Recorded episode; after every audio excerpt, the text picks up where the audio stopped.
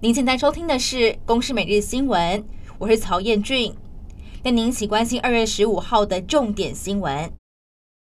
台湾搜救队前往土耳其震灾地区协助救灾，历经几天的时间抢救，十四号晚间从伊斯坦堡搭乘十五号清晨的班机返台，在机场有许多民众夹道欢迎、鼓掌，电子看板还出现了中华民国的国旗。而搜救队在下午三点多抵达桃园机场。内政部长林右昌等人也前往接机，向这一群救难英雄表达感谢之情。至于台湾民众的爱心也不落人后，依照卫福部的赈灾专户，到十四号已经涌入了超过十三万笔的捐款，金额达六点八亿元。土叙强震累计有四点一万多人死亡，土耳其到目前还有不少的生还者被救出，但两国的搜救任务将告一个段落，转而提供更多的人道协助。目前已经发现有大量的创伤后压力症候群出现，而这一场强震造成不少房屋倒塌，灾民无家可归，只能够住在政府提供的帐篷生活。但目前还是有物资短缺的问题，也让灾民对于政府的不满情绪日益升高。而联合国则表示，一个再送救援物资的车队今天首度经由了和平门过境点，从土耳其进入到叙利亚反抗军所控制的叙北地区。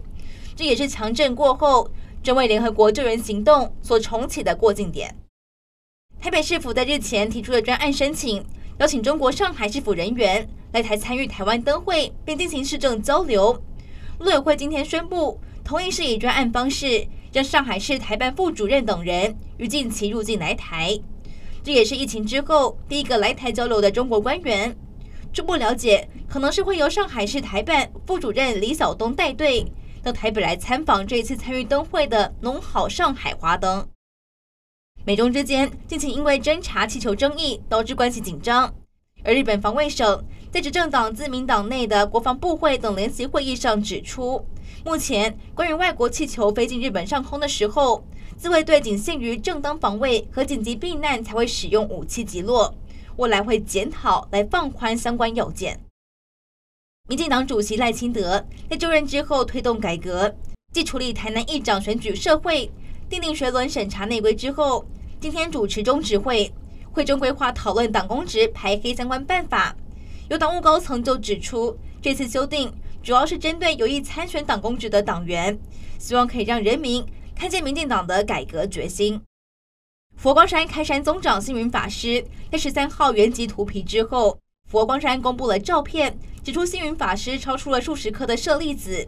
但照片后来被盗用，变成网购贩售人工矿石，还被网友转发调侃。对此，有律师就表示，业者盗图已经触犯了著作权法。至于网友的转发调侃，可能也涉及侵权行为。以上内容由公司新闻制作，感谢您的收听。